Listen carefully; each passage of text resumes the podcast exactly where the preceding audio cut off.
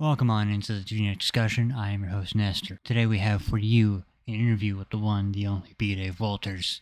I'm going to not waste your time and we'll jump right into the meat of the interview. As always, you can support us on Ko-fi or subscribe to us for our, via our membership program, also on Ko-fi. Links will be in the show notes below. Anyway, let's just dive right into it. Many titles. He is the DM of the Great Theogony of Kairos. You probably know him as Victor, um, as Be- LA by night. yep, LA by night, as well as the Undisputed Baron of the Valley, which is a great title, by the way, Thank you. I appreciate that. and creative director for Demiplane RPG. That's true. Also, there's a person behind you. It's like a scary movie. I'm like, it's coming from inside the house, Nestor. It's Uh. coming from inside the house. Rumi, yeah. uh, yes. Hello. Hi. Thank you for having me. Great. It's great to have you. I'm still amazed you accepted my offer. Hey, Yeah. man. Thank you. I I, I, appre- I appreciate the invitation. Glad glad I could do it. Oh, oh, always got time to talk shop. All right. Well, I the main focus of the interview will be the wrapping up of season five now of LA by Night, as well Yep. as the more recent announcement you guys did for Demiplane, which is the Pathfinder Nexus. Yep. sh- And the show to accompany it. Yep, big things happening. Big things happening. Yeah, pending pending when you're seeing this. Uh the the uh the finale of LA by Night is in 2 days. Uh Friday on the 29th. Night falls for the final time uh this Friday at 8 p.m. Pacific. As far Which as is hard hard to say really, but you know, there it is. is it a little bittersweet going into this fifth season, knowing it's the last chapter of the Chronicle? It's good to know that you will have an end and that end will come on your terms because I've been on a lot of projects that was not the case, you know, Mhm. that it just didn't get renewed or, you know, got plugged and you know, there was so much more that, that wanted to happen and didn't. Yeah. Um, so the fact that we got to consciously tie off our narrative was good, but it also meant the stakes were so much higher. And I personally knew there was really only two stories left that we hadn't told. Uh, I had no idea what was going to happen. Uh, I won't spoil it for anybody who hasn't seen it, but I was absolutely right about uh, which which one it was going to be. And going into this season, Jason asked us, he's like, "Look, if you're not in the episode, don't come on set and don't talk to each other about it." So we did not know. Um, so you know, I had my episode. We shot my episode first, and my episode aired first. And so I had some idea what was going to happen in the others, but they all had no clue. So then when you have that first episode, when we're back together and we're telling each other what happened, we really didn't know. And what's funny is, you know, he asked us not to talk about it. And, you know, not all of my castmates were uh, quite so honorable. So, you know, they were like, So what happened in yours? I was like, I'm not to tell you. And it's like, Well, here's what happened in mine. I'm like, I don't want to know, you know, like, stop it. You know, so Very No. hands over the ears, like I can't hear you. I can't hear you. Nope, I'm not listening. Blah, blah, blah, blah, blah, blah. Yep. No. So you, you Yeah. got th- those were all, you know, genuine real time reactions that were happening. Is it is it interesting knowing that you've been able to see Victor go through this very interesting through line? You know, I was uh I, I was just talking to somebody about this, um, and I pointed out to them something that I don't think a lot of people notice that every time Victor's Beast spoke to him, he agreed with it hundred percent of the time, and that was you know a, a conscious choice in that uh, I was trying to very subtly reflect something that is different about the Ventrue, even though the Beast is still a monster. Even if Ventrue's Beast is a monster, Ventrue don't ambush turn people. Like you're not going to get drunk at a frat party and wake up a Ventrue. That's not how it works. Um, you must be invited in. Chances are incredibly high. You spend some time as a ghoul before you're turned. You are a thousand percent clear on on the the fraternity that you're about to join, or for sorority, the the the, the organization you're about to join, and you do so, you know, with your eyes wide open. Victor does not resent his sire. Unfortunately, spoiler alert, we never get to meet his sire, but I know who his sire is. He doesn't resent his sire. So, as Mhm. such, he does not resent the voice of the beast. But it also was very intentional on Jason's half that those appeals to ego and appeal to monstrousness and things like, you know, who do they think they are? Show them who's boss. And I am going to show them who's boss. You know what I mean? That's still pulling him further down the the the Mhm. sliding the slide towards being monstrous and I, I definitely think victor becomes more and more relentless all the way up until the end like i mean if, if you if you saw last week Yep. you know uh that uh, again won't spoil it but i mean Yeah, agreed. yeah, no spoilers yeah, here. But yeah, no, but he'll uh yeah, no, he'll sleep like a baby. He'll sleep like a baby. Like there's there's there's friends and enemies, and the enemies get no mercy. It's one of those like, hey, can we talk this out? Oh, we can't. Great, blam. You know, just Mhm. that's who he became. Yeah, very much, he does not regret any of his life choices leading up to Zero. finale. Again, you know, technically Kindred don't sleep. When the sun comes up, you're just a corpse. But if he did, it would be like a baby. He doesn't regret any of it. I, I I doubt he does, considering you get to potentially stay an undisputed Baron of the Valley. we got one more episode. We'll see. yeah, one more episode. All right. So as far as the Pathfinder Nexus and this Mhm. whole like multimedia project you have going on behind the scenes, Mhm. is it are you hoping that this leads to more digital tool sets potentially for Pathfinder or other I mean, systems? I mean, yeah, that's wild. That's weird. You know, if we were to do it for other games, who can say? That's odd. That's Yeah. bizarre. Who Almost can like say? yeah, you know? say Who's a who?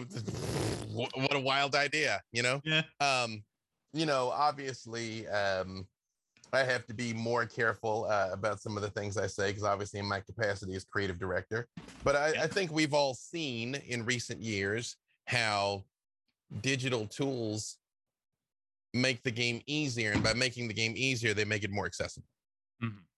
and and accessibility is key you know lowering the barrier to things and i, I have a, i have an unannounced dungeons and dragons project which um within the next month or so you will know what i'm talking about. I have to mm-hmm. vague book about it now but you know two two to three weeks you will know exactly what i mean. Keep an eye on And the I- Twitters. keep an eye on the tweetagrams yeah.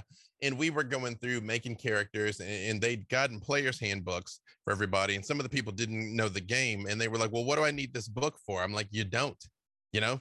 Well should i reference anything in here? I'm like no we're going to do it all in d&d beyond let's we're, I'm, we're going to talk you all through making a character you got any questions about anything you type it up in that search bar you know and they were like well but i can still read this part of this part in the book and i'm like you can you just shouldn't because it's all changed so much and it's so much more accessible.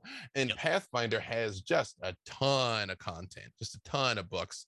Yep. Um, you know, I, I played I played first edition Pathfinder pretty seriously. I, I ran a game for four years. We went all the way from level one to level 20 and all all Yep. 10 mythic tiers. Cause at the time I was a fourth edition refugee, like so many other people that Paizo was, you know, built on the back of. Yep. And you know if if, if this if the something like the pathfinder nexus had existed during my time you know that game would have gone on even further and even longer so being Yep. able to to just make the game more readily available to people in and of itself is a beautiful thing because we all benefit as the hobby expands Yeah.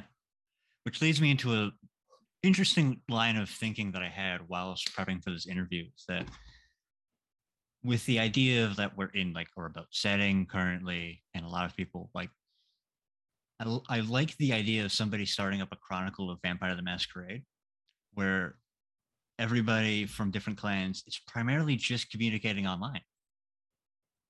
Where their coterie is considered this online group of people. I mean, it could be done, you know. I mean, SchreckNet collapsed as far as we know, but you know, I'm like, you could probably put together a secured network, hopefully, or it's not a very secure network, and then it goes where it goes. But yeah, Yeah. especially younger, younger kindred, um, you know, people that grew up in their human life with the internet or thin bloods, the people Mhm. of that type, yeah, that that very much would be something they'd do. Yeah, it could almost be a plot point for a future show or whatever. I mean, you know, some of us live stream, um, you know, pretty consistently, uh, so that's fine. Yeah. As far as the uh, future show you have launching in January, I assume you have more stuff coming down the pipeline in, in, in terms of those regards. Yeah, oh yeah, yeah, yeah, yeah, yeah, yeah. The the, the Pathfinder show is just going to be the first thing, and and I mean, and and not in not every um uh, saying that more shows are coming doesn't necessarily mean more more tool sets are coming because you know we started with Heroes of the Plains with D and D, and we don't have a D and D tool set. Yeah. Um, but uh, you know things that just prominently feature the platform and just get Mhm. attention to the platform. You know, the more times people hear the name Demiplane, the more likely somebody is to sign up for an account. You should sign up for a free account at demiplane.com can play games with your friends and find find friends to play games with. Um, so you know that's always useful. And uh, of course, now you know with, with a Pathfinder tool set, it makes sense if we're going to do a Pathfinder show to uh, you know show off the tools, and just get more attention to the game, more attention to Demiplane, more attention to the channel, and you know, just tell a dope story, which is at the end of the day the name of the game. What we're really Agreed. trying to do. Great. So, as far as most of the like shows and stuff that you've worked on, do you find working remotely now with all of this stuff going on more accessible to reach wider talents? Yeah, I mean, in in in the before times, you know, Yeah. um, heads and boxes content was actively looked down on. You know that that that being around the table was a superior experience. Um, and it is still an easier way to play. You know, to Mhm. be able to just feel that vibe. You know, and, and just kind of be able to read the room a little better. Um, but because of the now increased acceptance of heads and boxes because you know it was that or don't have a show um you know that is allowed i've uh, i've i've participated in in games that you know getting those people in a room would never have happened uh and Mhm. still will probably never happen uh, but the black the black dice society wouldn't exist as it does because tanya's in Yep. chicago mark's in canada and dj's in texas you know Yep. the, the the rest of us are in la but that show literally would not be that show Mhm. if you know it, it was a solely studio production and and yeah I- I think in it has somewhat democratized streaming in that even though like live live filming is becoming more uh you know more accessible again like you know for for the pathfinder thing like we're gonna bring mark into town so we will do it all around a table. Hmm. um but um you know that that's conducive for a six shot. It's not conducive for an ongoing show like black dice for instance. I Yeah. mean we're probably all only going to be in a room together for like con games for instance. Okay, As far as, as speaking on the topic of con games, you guys have PAX Unplugged. You've got the Mhm. San Diego Comic Con event, which Mhm. I can't imagine has a bit of pressure to the actual session. The idea of that many eyes being on you. Does it ever get nerve wracking playing in front of a live audience?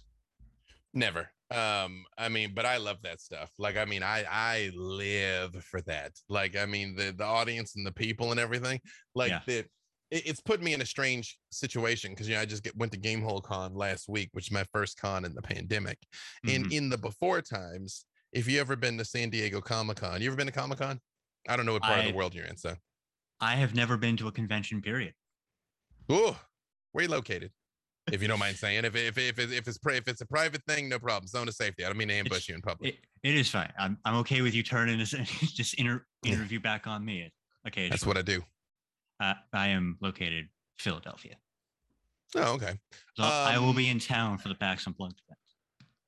uh you know con- cons are great there's a there's a you know 250,000 people go to comic-con or at least they did you know like it's it's, it's, it's gonna be a, it's gonna be a minute before it's 250,000 people again you know possibly Yeah. never but uh you know but Mhm. that's how it used to be and there's a certain moment when you could come out of the convention center and there was just literally human beings as far as the eye could see in every Mhm. direction there was just people And you know that was that's my moment of maximum power like when my full like super saiyan glow like that's what you know when it comes Yeah. but now i'm in a position that you know we're in a pandemic and i'm like "Mm, i need you to get away from me it's actually like it's a it's a strange thing to be like Yeah. the thing i love most but now i actually don't want you know Yeah. uh but game but, but Gamehole Con was was great uh you know it was it was low pressure it was pretty light um already it just so happens i'm on a project where i have to get covid tested weekly and i already found out i'm negative so dodge that bullet a and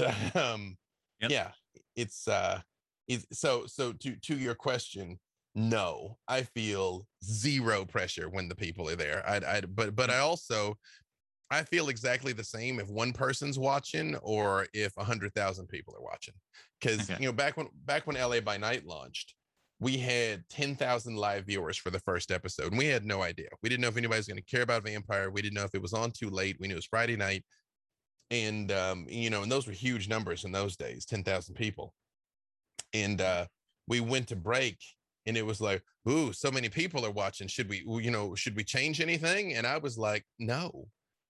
They tuned in for this. Let's do this.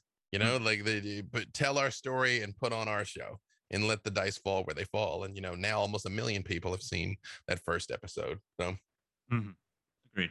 There's almost a strange bit of comfort knowing that a large number of viewers end up getting drawn into that first episode and there's like no changes that need to be done that you can think of you know um, for me it's the reason why i care about the big numbers and this was something that actually the rock said that he's like you know the reason why i care about being a part of like a billion dollar box office movie he's like it's not the money. The money's nice but it's not the money. That if a movie has a big box office it means it reached that many people.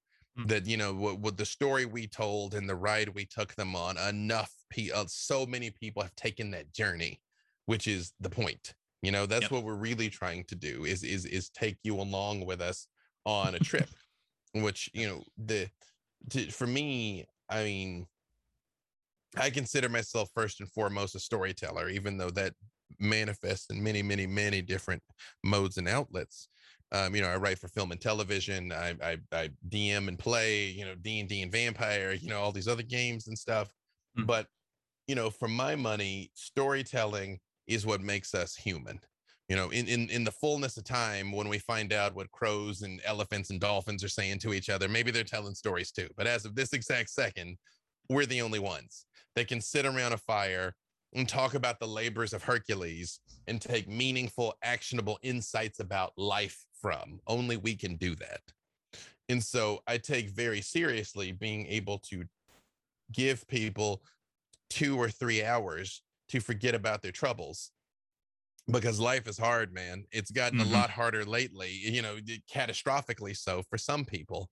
And being able to say, hey, why don't you just forget about everything that's happening and let's just let's tell a vampire story or a mm-hmm. spooky D&D story or you know wh- whatever else is coming down the pipeline you know that's that's mm-hmm. that's why that's so important to me all right so as far as what i can I, I imagine since you're part of different properties you step into a a ton of different settings.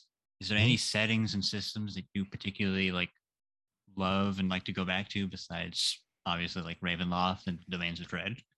Yeah i'm like you know d&d and vampire. Um you know that that's kind of the um you know the bread and the butter for me uh, but the in, but obviously we're working on into the motherlands we're creating into the motherlands like in real time as we speak. Oh that reminds me i got we have a big meeting about motherlands on saturday. Did i double book myself? I don't think i did. Y'all are seeing this in real time by the way then i'm like yo did i schedule two things at the same time? I don't think i did. Um you know one of the questions you have to ask yourself is you know what what is the system designed to simulate. You know, mm-hmm. I give this example a lot. You know, Outbreak Undead is incredibly crunchy because it's trying to simulate life, real life. You know, like that door busts open and zombies come in. And I'm like, okay, I'm going to take this dice box and I'm going to throw one, hit it in its head, and then I'm going to do a cartwheel and jump out that window over there. Uh, are you?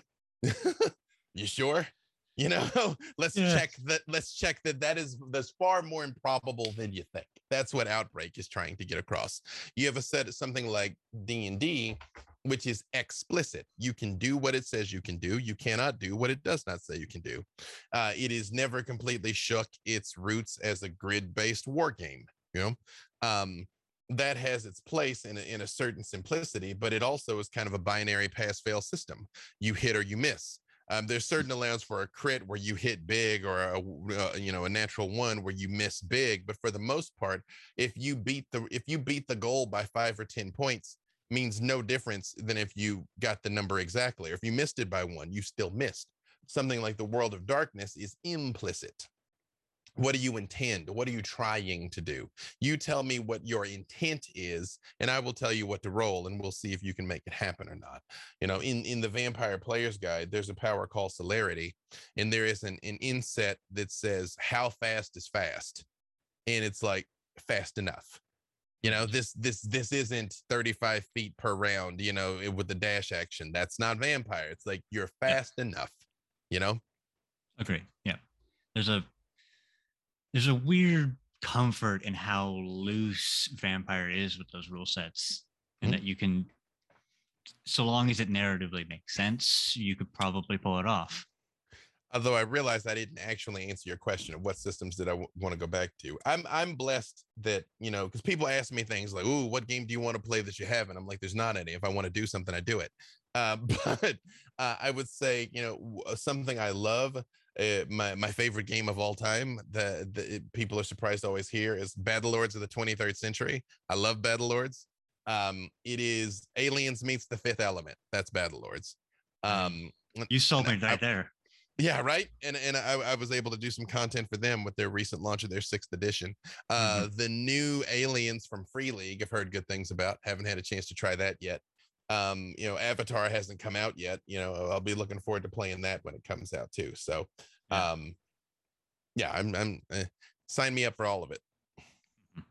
I imagine you get approached by a number of companies to do various sponsored things. I sir, is there is there any property that you would love to work with that you haven't had the chance to yet as far as like maybe yes uh so every game that was formative to me you know battle lords d&d vampire werewolf in particular i've gotten to do something for you know i've gotten to do something official for but the very first game i ever played was a game called rifts uh, by palladium yep. uh, it, it, I won't say anything else about it, especially because this is expressly under me being like, I want to do something for it, you know. But just to round out the bingo card of having contributed to formative content, something for something with rifts and palladium, even if it weren't mm-hmm. rifts, just something for palladium. Because the the very first time people people asked me how I got started, I started playing uh playing when I was 13, playing rifts.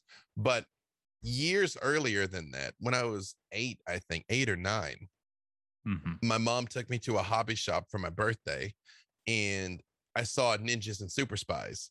Which, if you've never seen Ninjas and Super Spies, on the cover there's a battle happening, and a ninja is shooting a dude in the face, and the dude is shooting him back with a laser. Sold instantly. Bought Ninjas and Super Spies, took it home, opened it up, and I just saw these numbers and graphs. And I told my mom, I was like, "Oh, this is a computer book," and we returned it and I bought a model of the Enterprise, and that was my birthday gift. And then years later, I did get another copy of Ninjas and Super Spies. But you know, I guess Palladium was there at the beginning, beginning, beginning, beginning, beginning. So yeah, should want to do something with that. All right, that, that's that is interesting considering mm-hmm. the depth and variety of source books that Rifts has. In that they, they've put out a book or forty, yeah, mm-hmm. yeah, in which yep. you can derail a campaign very quickly with Macross and gods and deities.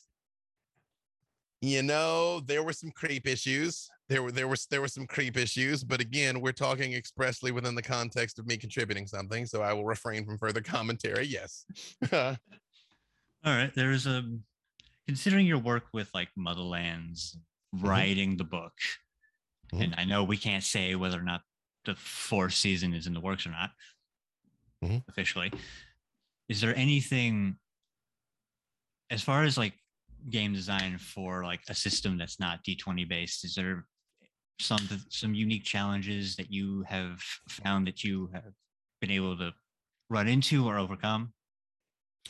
Um, you know, only everything. You know, uh, again, it, it all begins with that question of what are we trying to simulate? You know, what yeah. the core design ethos of Into the Motherlands is is self-determination you know uh you are who you choose to be not not what you've been defined as.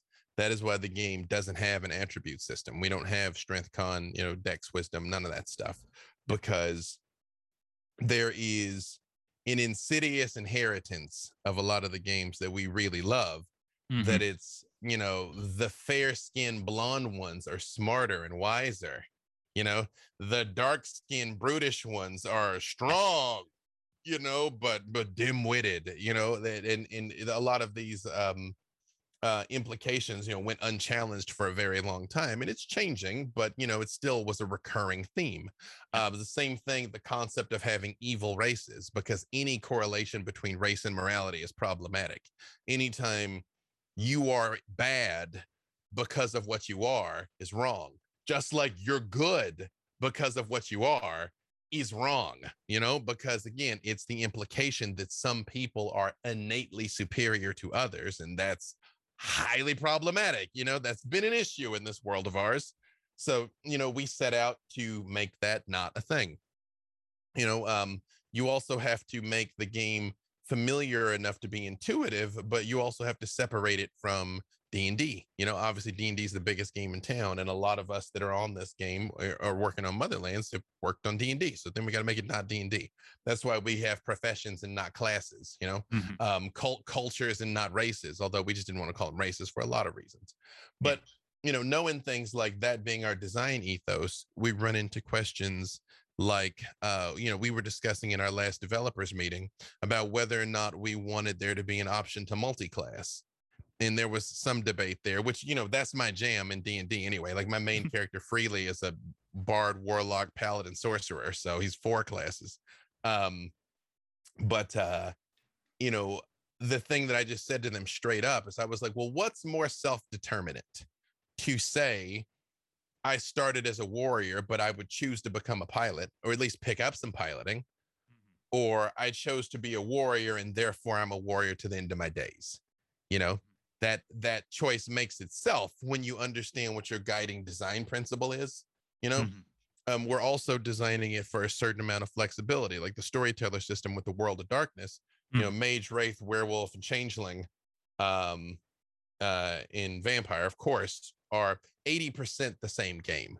You know, uh, some of the minutia, obviously, the lore is different. Some of the minutia, how some specific powers work, is different. But you know, once you understand attribute plus skill, you know, attribute plus superpower, you got it. You know, so we're we're designing with that in mind that is you know what, what are more applications of the system down the line um, that we'll be able to do so stuff like that because you know the, again back to the outbreak scenario how or something like call of cthulhu where Mhm. you know it, it, it- this this is a psychological drama of the slow unraveling of your sanity how you represent that numerically is not the same thing than if you're like i'm going to have a dinosaur pro wrestling game you know um but then you know you have something like Cypher System in in cortex also where um it can be generic but sometimes you can run the risk of it becoming too broad you know Mhm. sorry it's been a very long day normally I, I would have faked that out if it was just audio but you beautiful people can see me you saw that i yawned um Mhm. you know so you know trying to make it um trying to make the table broad enough that it can fit the whole family but not so broad that you know it stretches outside and all the bugs get in basically you know because trying to appeal trying to reach everyone is the same as trying to reach no one. Mm-hmm. That, that is more profound than I think most of us can realize. it's my gift to you. It'd be two in the morning. Hmm. Um you know be staring at the ceiling like wait a second. Hmm. Yeah, I'm seeing as how we are sort of running over. I'm going to call our interview here. We can always probably, if people love us enough, you know, demand more of this. Who knows? you know i am nothing if not a man of the people we we can work it out if you need me back All right. Anyway, it is great to have been able to talk to you, B. Dave, and be able to dissect sort of the inner workings of that mysterious mind. You know, it is it is my pleasure because I think people are often surprised to find out that it's like I love talking about the things I love as much as I love doing the things I love, you know, like the psychology and the strategery of it, you know. Yeah, Yeah, I love it all. Yeah. As always, this has been the Generic Discussion. We talk all things behind the scenes as far as streaming and our favorite people's obsessions. Anyway, Sorry, I had a secret I had a secret message for the people that can see me. Sorry, audio listeners, you should pay for the upgraded version so you can see the video and then you'll know what it was I just I just did for them.